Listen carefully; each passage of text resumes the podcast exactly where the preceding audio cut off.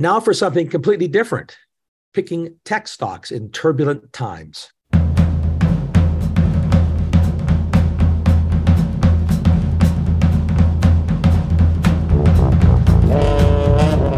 Odds are pretty good everyone listening has investments in the market and probably in tech companies.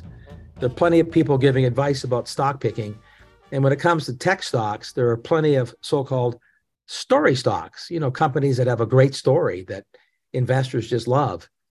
And the, the hallmark, though, as everyone knows, of smart investing over the long run is being disciplined, unemotional, smart. Yeah, and I know luck doesn't hurt, of course, but that's that's another story. So when it comes to internet stocks, my guest for this part one of a two-part episode fully meets all three of the key criteria: disciplined, smart, unemotional. Well, at least about stock picking. There are few better than Mark Mahaney at Evercore. You know, I, I have to say, because it's in his bio, we'll talk about Mark's book in a second. He's been ranked as the top internet analyst every year for 15 years. And uh, number one, I think five of the years. And of course, you know that admonition about uh, past performance and all that. But but that's that's what we all look at. I mean, we not for promises, but for credibility and track record, it's, it's the, you know, the past performance actually matters. I mean, highly ranked basketball teams are not ranked based on wishful thinking; they're ranked based on what they did in the past. So uh, I'm honored that uh, Mark that you agreed to join me and talk about technology and stocks. Well, it's good. It's great to be here, Mark. Thanks for thanks for inviting me. So we're going to talk about tech um, broadly, stock picking, because you know that's what what you do. Uh, I used to do. I still do some of that. Mark and I met, I should say, by way of full disclosure, on a, a recent Forbes Investors Cruise, where we both were presenting our own versions of reality. You know, mine is sort of more macro focused, although I I engaged in the parlor game of stock picking, of course. Uh, Mark is uh, uh doesn't do it as a parlor game. He does he does it as a profession, which is what matters. Uh, so we're talking about tech, about cloud, artificial intelligence, uh, what this means for our future in the country. And some of our listeners, you know, actually know I wrote a book about tech and uh, forecasting what's coming. Coming, you have written a more important book in many respects, I think, published around the same time my new book was published. And I'll tell my listeners they can buy it on Amazon. The first thing I did when I met Mark Mahaney was I ordered the book from Amazon. The title, to tell you what we're going to talk about, Nothing But Net 10 Timeless Stock Picking Lessons from one of Wall Street's top tech analysts. So we're going to, Mark, I want to talk about stock picking, but first, because you and I talked about this off channel on the ship, we'll talk about the big picture first. You know, this is pretty much everybody thinks we're living dystopian times, a lot of political chaos, culture wars. You know, the Fed is trying to kill the economy. We got war in Europe.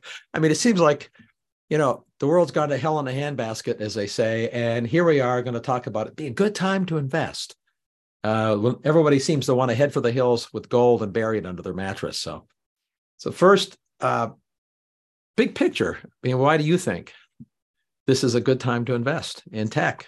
Invest at all? Well, um, I think, Mark. By the way, in order to really invest with joy in technology, you have to be what sort of you are too, which is an optimist. And I'm not. I've never been one of those uh, heck in a handbasket kind of people. So glass has always been half full or quarter full or one tenth full, you know, as far as I'm concerned. Um, and when it comes to tech, yeah, because you, you want to be able to kind of look forward, you know, not to the next couple of quarters, but the next couple of years and try to figure out whether mm-hmm. Amazon in 2002 was going to be the Amazon that it turned out to be in 2020, which nobody could have predicted. Absolutely nobody could have predicted. But exactly. you know, you're looking for a few things. But just to answer the question right now about why we're constructive on it, because you know we kind of went through heck last year, um, and we had this dramatic sell-off in tech stocks, and for a lot of very good reasons. Um, the stocks got kind of uh, in the wake of COVID, they had surges in demand for most digital products and services. That led, of course, like the market tends to run um, you know, there's a crowd mentality out there, and it overbuys and it oversells. Like, like running with the bulls, as they say. Yes, that's right. Running with the bulls, get, and running with the bears. People do it, and so we and we we we entered uh, 23 this year with um, you know with what what I consider to be estimates de-risked, multiples de-risked, and then two very interesting trends. One on the cost side. I mean, you've had more RIFs reduction in forces across tech than ever. I mean, literally ever, yeah. because tech wasn't as big back in 2008, 2009, and it is now as it is now, like 200,000 jobs laid off layoffs amongst tech uh, amongst tech companies. I think there's a lot of definitional issues in there, but the point, the broad point remains: yeah. you took out a lot of costs, which yeah. meant that you know you create these EPS slingshot opportunities. You know, when the revenue recovers, you do it off a lower cost basis. That means earnings slingshot. They yeah. really reaccelerate. Stocks react well to that. And then the last thing is this thesis that I know you and I are going to talk about, which is artificial intelligence. And you know, artificial intelligence has been around for quite some time, and so is machine learning. But something came and grabbed investors' attention and public's attention, and that was ChatGPT. Yep. And now you got every company mentioning it. I, I, mean, I stopped counting how many times I heard it on earnings calls this quarter because I just I couldn't I couldn't I wasn't artificially intelligent smart enough to count it that quickly. But anyway, so th- there is there's no question though that it's going to lead to some improved applications, uh, the ability for companies to do better uh, targeting, more personalization, better services, reduce costs. I mean, there's a couple of different wins here. Yeah. And so I just sort of thought that you put all this together was stocks depressed and then cost taken out, and then maybe a new growth driver, even if it's overstated, it's still there. Uh, and I just thought this is a, you know, like you, I'm sorry, you want to buy high quality assets when they're dislocated. That was the big point of my book, DHQ stocks, dislocated high quality stocks. And doesn't mean you buy all of tech, but you certainly can come in and be tactically constructive at the beginning of the year, and you still can be. That's why I like tech uh, tech this year. Much prefer to buy it after a disastrous 22 than after a fantastic 21. Yeah, you know the point you make, which is a really important one, is I mean anybody anybody that's an investor, not a day trader, but there's day traders out there. We we know that, and and there's some very good professional uh, uh, traders who you know short and go. You know, I mean, this is not a, a news to, but to most investors you really are thinking about what's going to happen in a couple years or a few years. I mean, there are investors who invest for the long, long, period, you know, 10, 20, 30 years. If you're young, put money in a whatever, whatever fund, leave, leave it alone kind of advice. But it's really hard for people to get out of the uh, sort of the, the moment, the present, when let's just stipulate the obvious. You and I both know whole set of exogenous events can cause the market to get really uh, go south and a lot, but you could end up you know, if you buy stock X today because you because you think it's a bargain by the metrics you've outlined, and still see it go down two two three months from now. That's not the question that we're trying to play with here. It's you can't perfectly time it. This is a self-evident thing for any any any smart investor. What you're looking at is the same things I look at. So what's really going on in the economy? I mean, do we really think the world is ending? You're if you're in the apocalyptic camp and you think the world's ending tomorrow economically or physically, uh, you know, then go to the hills. You know, you're a survivalist. But is Amazon going to stop functioning as a business? Are people going to stop using social media? Yeah, there's problems with social media. Like this is obvious, right? You're you're a parent. I'm a parent. I'm a grandparent now too. We you worry about it. Talk to my kids about when are they going to you know they have very strict rules but when they're going to let their kids get near devices right they they're they're they're uh, i mean they're talking about doctrinaire they do not want them they're not Luddites. They love they love what technology offers. They're just very aware of what the downsides. Like handling anything that has high power has negatives.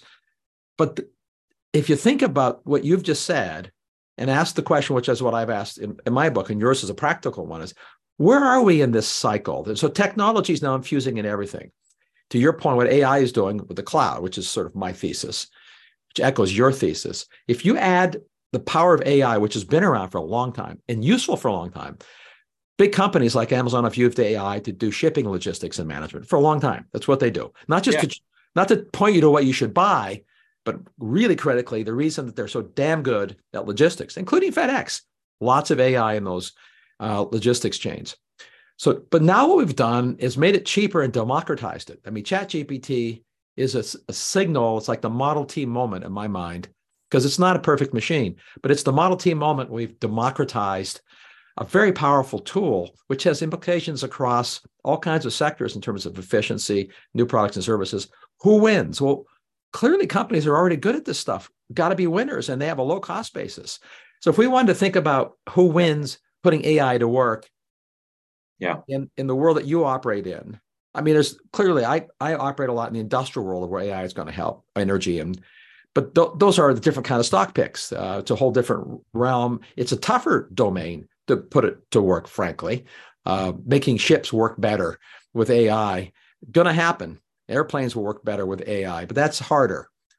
Where where where do you see um, yeah. the accelerant coming from? Better tools, not just to uh, make advertising more effective, but better tools for the businesses themselves that you that you cover. Okay, so maybe maybe Mark, let me try to make two points. One is um, you know, the the uh, and then I'll give you the quick exception to what I'm about to say. The um, uh, uh, but but my my general thought is the AI, the big AI winners are going to be companies with access to three pools: pools of capital because yep. it's expensive, pools of data, large tra- large data, so you can train your algorithms you can train your large language models on large, large amount of data whoever has the most data can you know better um, um, come up with predictive models.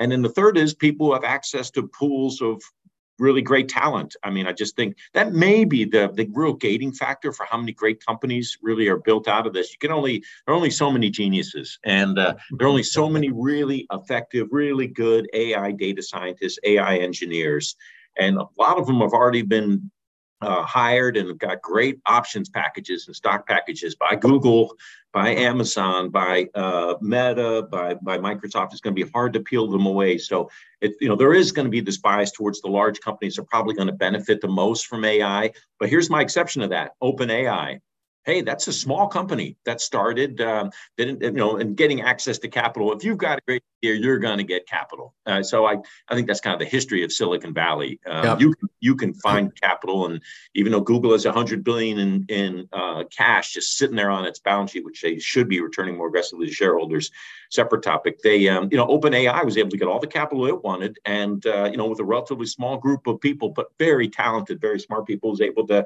really kind of create the big breakthrough. So anyway, that's the that's the that's kind of the what I'm looking for. Like I'm looking for companies that have those those three act does access to those three pools, but I'm fully cognizant of the fact that it, it there's a there's a bias towards large companies, but there, I've already got an exception of a small company that came through here. And then the, and then how are we going to see this? And I think it's it's it's the ability to create really better, more predictive models, um, more targeted models. And I think you had a better explanation, understanding than I did about the underlying factors that caused this to happen.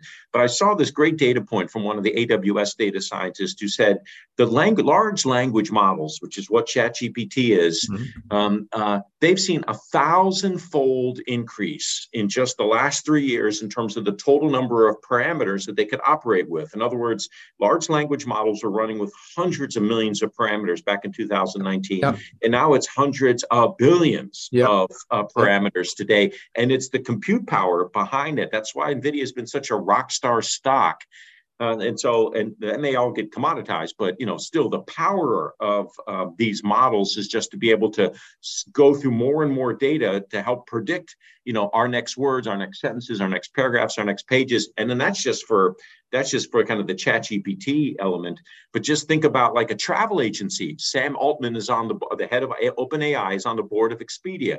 You think about expedia. Could expedia use large language models to kind of better predict you know uh, if you're going to las vegas you know maybe um, come up with better flight options cheaper ones uh, for you um, you know more interesting ideas of places to stay things to do while you're there. Like that's that to me that's a natural application. Um, you, all the data that they have could they not come up with a better customized offering for me if i'm going to las vegas? I bet you they can. And so i think that's that's where you're going to see these i think that's where you're going to see these applications yeah, I think I mean I think we are we're already seeing some of that as you as yeah. you know, and some of it's already happening behind the scenes.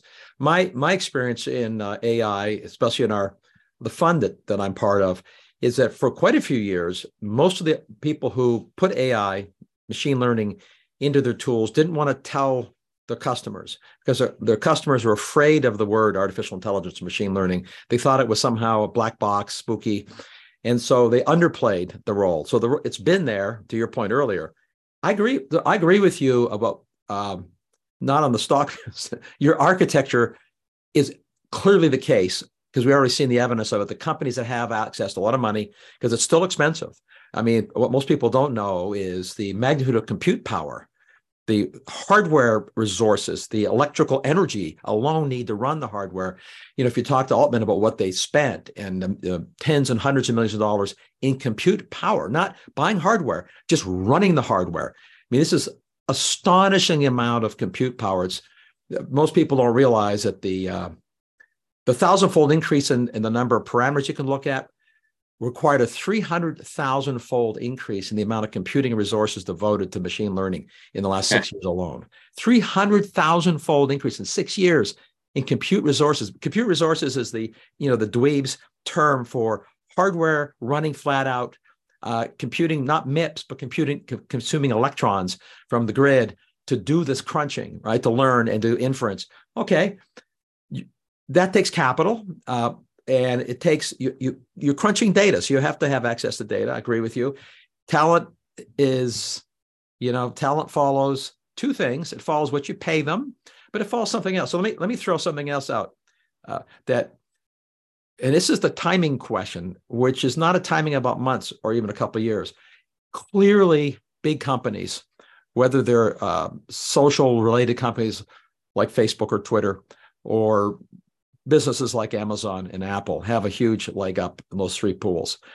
But the point you made about what where ChatGPT came from and OpenAI and what the trajectories of these technology are, let me let me throw out the it's going to get cheaper.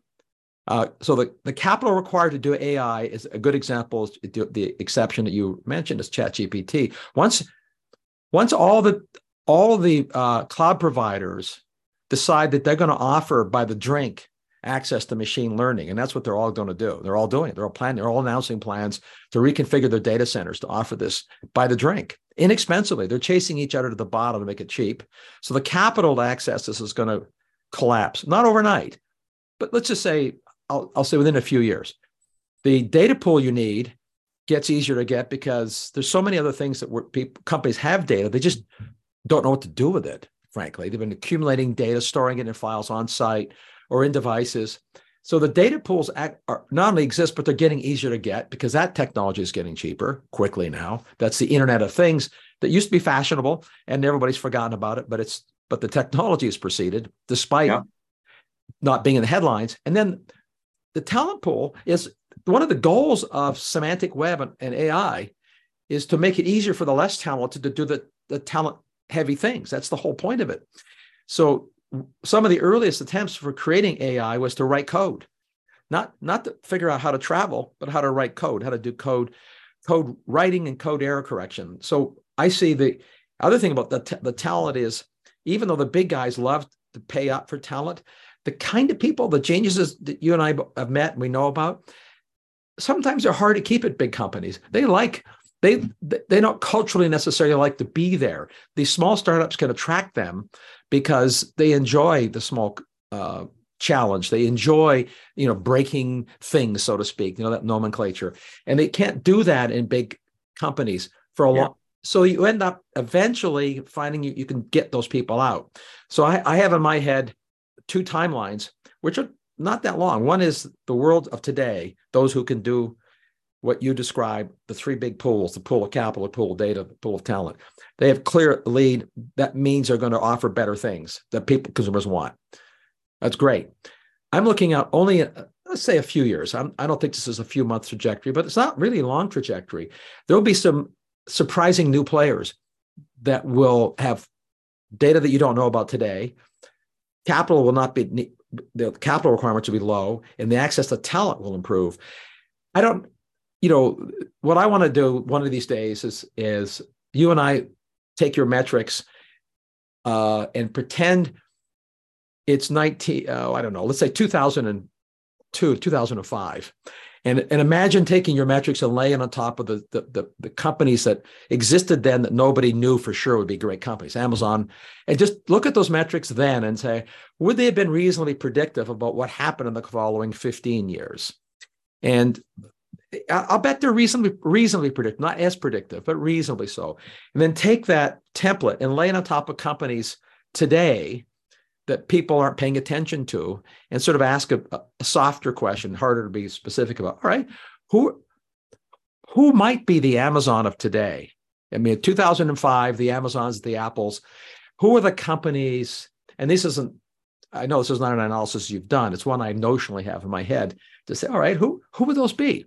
Who who's going to ride the wave? Uh, and, and, people are looking at. I mean, even Tesla when it came out, it, people were pretty excited about it, but nobody really believed it would become as valuable as it became. Well, I should say nobody. I, I met a few people who thought that, but the the bet you that you pointed out that uh, that Amazon, which was obviously a successful company in 2005, no one thought it would become what it yeah. became, except maybe Jeff Bezos. Right.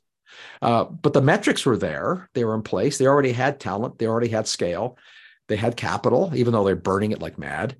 Uh, and they were riding a, a new wave. They're, the wave they were riding, of course, was the internet becoming low cost and easy to use. That's the wave they rode. Now we've got a new wave. We've got cloud and AI, which is different than the internet because that those two fused together. They'll prepare new kinds of travel companies, perhaps new kinds of services that no one is really um, using at the same scale. IBM uh, met your metrics in 1960s. So the big winner in computing wasn't Apple, it was IBM. Hmm. So I took your metrics in 1965. They beat Univac, they beat Burroughs, they beat, I can go through a list of computer companies that all existed that made computers. And IBM beat their pants off. And uh, it was a great buy. You bought IBM in 1965 and sold it in the 80s. You, you, were, you were a genius. And along came Apple.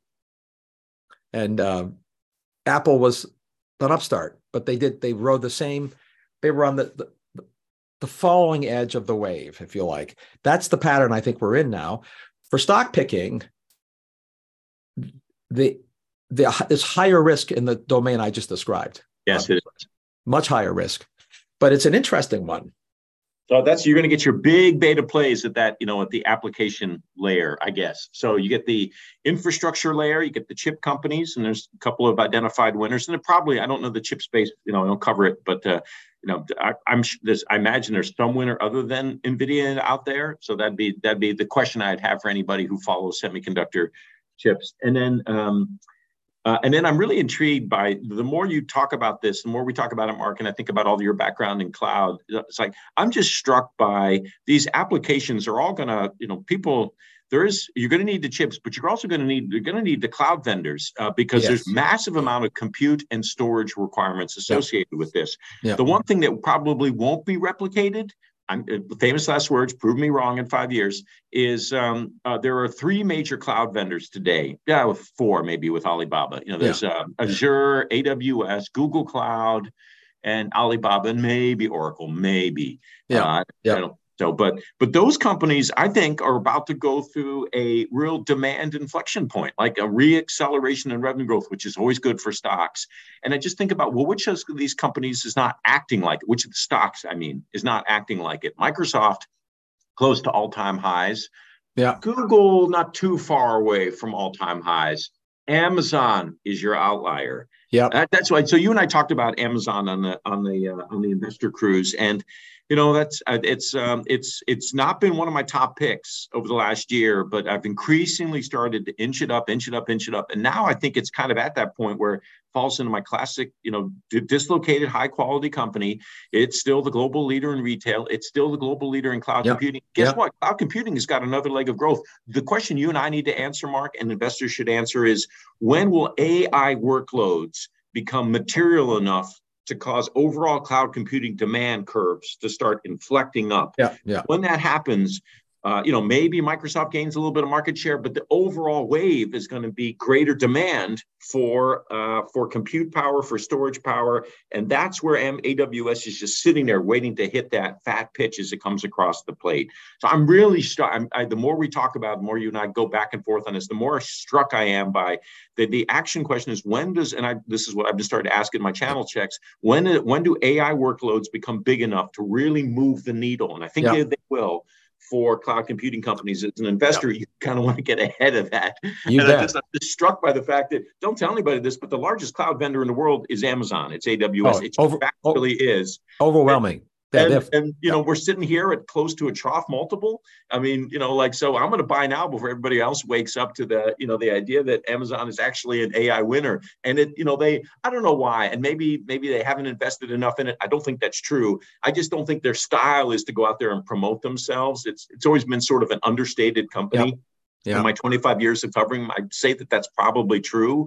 Uh, and um, uh, and and Google's been relatively understated. Microsoft's been surprisingly overstated. But. I just think that you know the market's kind of glammed on to, to, to, to, Microsoft and, and NVIDIA and Google as ways to play AI. And just forget, don't forget that these AI workloads got to be run somewhere. And I know who the largest cloud vendor is, and you're not, it's not priced like it is. So I, you know, I, I in my head, I, I have two buckets when I look at this infrastructure thing. One is, where, you know, what's going to be really different 10 years out? And, and that's the, the high risk thing but yes. we can answer the question of what's going to what's going to happen i think in the next two or three years because as i write in my book when it comes to technology forecasting people get hung up on the clickbait this changes everything you know i i mean yeah. I, I, I do in my my lectures and speeches i talk about the next generation of of silicon and semiconductors for ai which will change everything there there's some really big big there's some really dramatic stuff happening in the semi business really dramatic. But that that's not echoed in stock prices for a very good reason because we're oversupplied in semi stock so it's a beat up except for nvidia. But when you ask about what's going to happen in the next couple of years the future's already written in the recent past. You you can only build what we already know how to build. So clickbait about magic new stuff is irrelevant. What you'd want to know is what could you build if demand goes up for something tomorrow? Well to your point if there's going to be a lot more demand for AI class of machine learning, which we know is unequivocally the case. Everybody's chasing it. You said you heard an earnings call, everybody babbling AI.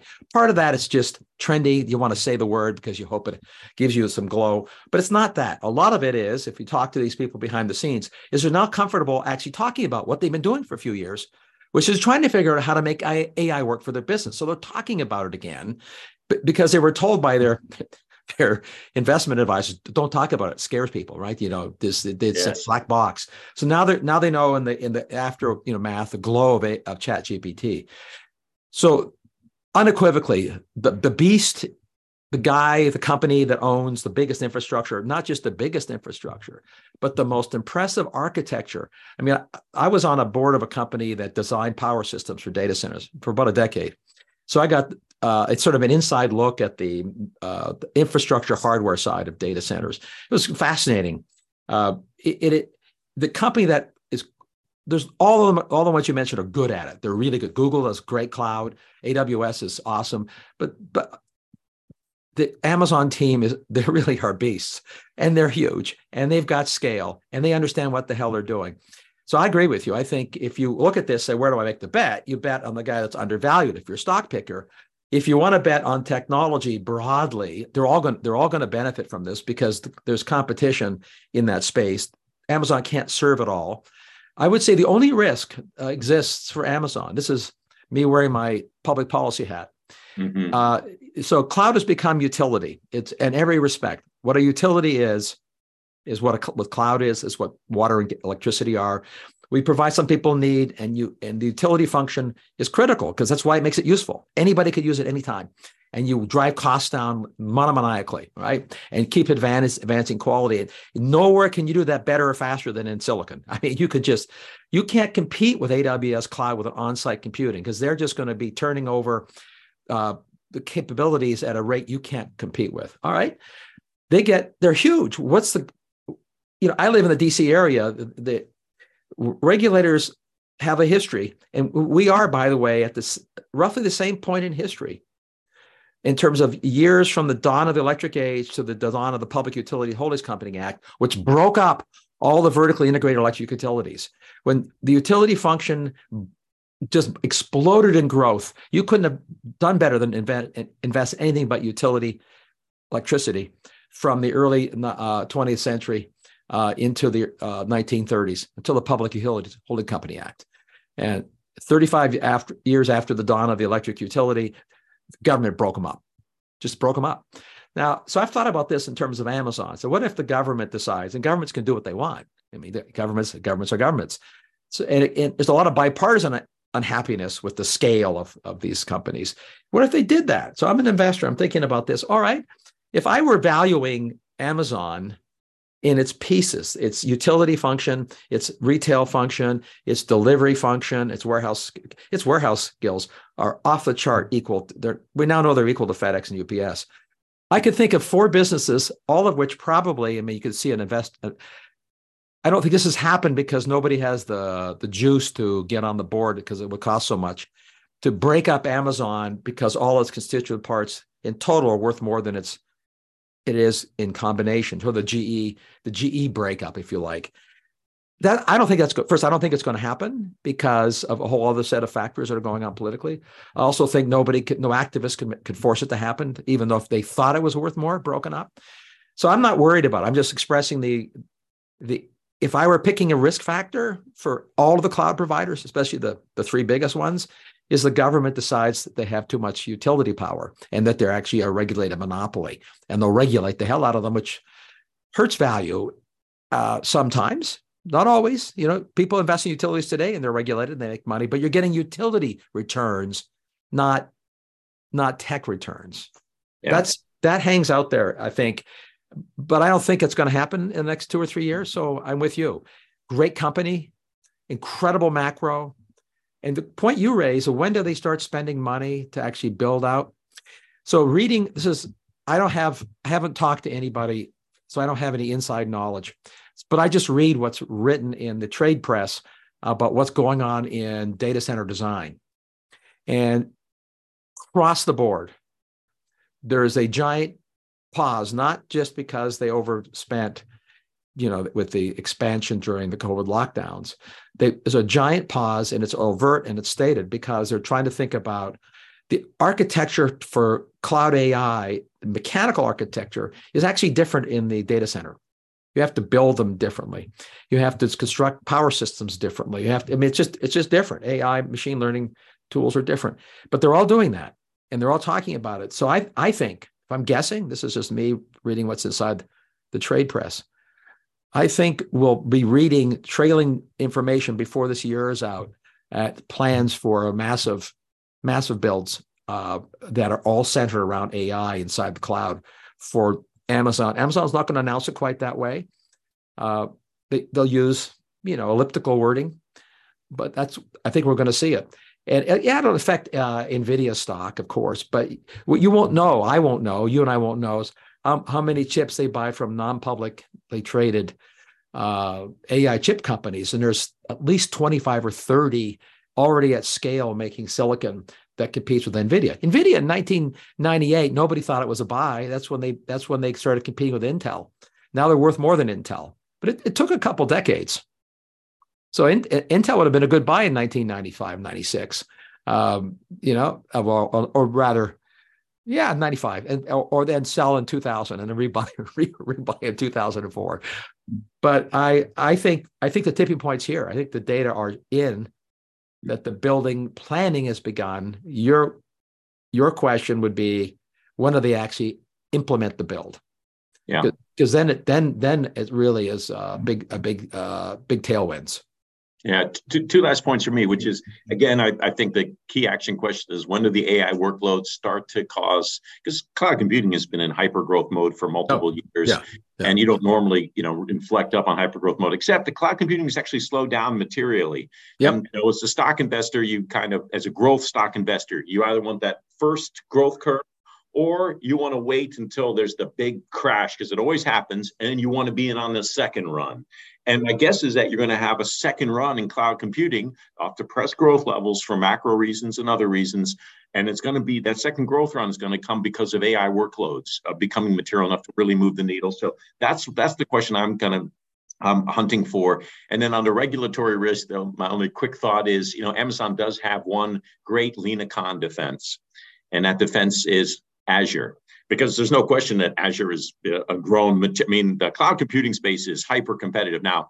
It's competitive amongst the two largest tech companies out there. Maybe that's not the exact, you know, uh, uh, uh, uh you know, uh, incredibly competitive environment we would want. But there's, you know, there's uh, at the margin, AWS has face much greater competition and ceded market share to some other companies. And so anyway, that's the that's the best defense that this is not a pure utility. It's kind of like you got some massive utilities competing against each other. I, I, I think you're right, and I think um, that, is a Lina Khan defense for for those who, who uh, are listening. And it's hard to imagine anybody who listens to my podcast doesn't know who Lina Khan is, but you know, as the the uh, as the head of the uh, the uh, FTC, uh, she wrote she got that job because she wrote a paper as a, a, a, student, a law student, that advocated the breakup of Amazon because it was too big of a monopoly.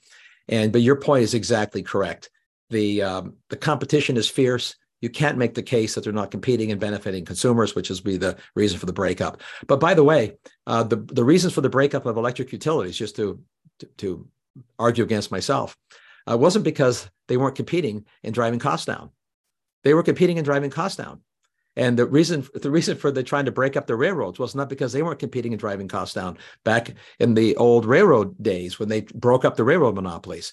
It's because the politicians didn't like them, didn't like their power. There was no case, none whatsoever, that they were exercising monopoly power and pricing, which is supposed to be the basis for breaking up a monopoly that's harming consumers. But anyway, that that's the politics that I'm thinking of, but I think it won't work because other events have overtaken it now. It's it's lost its juice. But you asked the this is the really key question, and I think we know what the answer is, and it's been answered.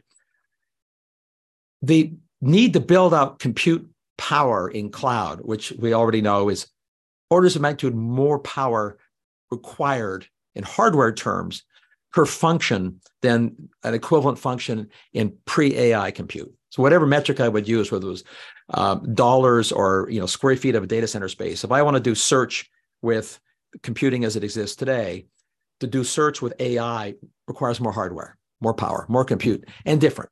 So you have to build out. So the question is, when does when do actual activities drive the need for more compute, more build out? Well, Google announced already that they're putting AI into search. The ChatGPT doesn't do search. It's not tied to the internet, as you know. It's it did its learning, it stopped doing its learning, it, you know, it, it, it vacuumed up data from the internet, disconnected from the internet. You can access it, but its machine learning was based on history and it's not working in real time collecting new data. Whereas what Google announced they're going to do is they have already started to infuse their AI engine, Bard, into real time search. That's huge that is the trigger. And if once they've done that, everybody has to do it because otherwise their search will be so much more intuitively easy to use as people figure out what the new modality is on using AI to do search. Everybody will have to do it. Everybody has to do it. And they already know that. I think in the planning rooms, if you and I were sitting like uh, flies on the wall in any of the competition for Google, they're all saying, we got to we got to put AI in real time, the real time function. And that's a wrap for part one. We'll be back in part two with Mark Mahaney, picking up on our conversation about the stock implications of AI, ChatGPT, and chatbots. So, closing out by reminding you that if you're enjoying these podcasts, please spend a few minutes to give us a rating, as every podcaster says, and I'm saying favorable, favorable one, of course. Until next time, this is Mark Mills signing off for this episode of The Last Optimist.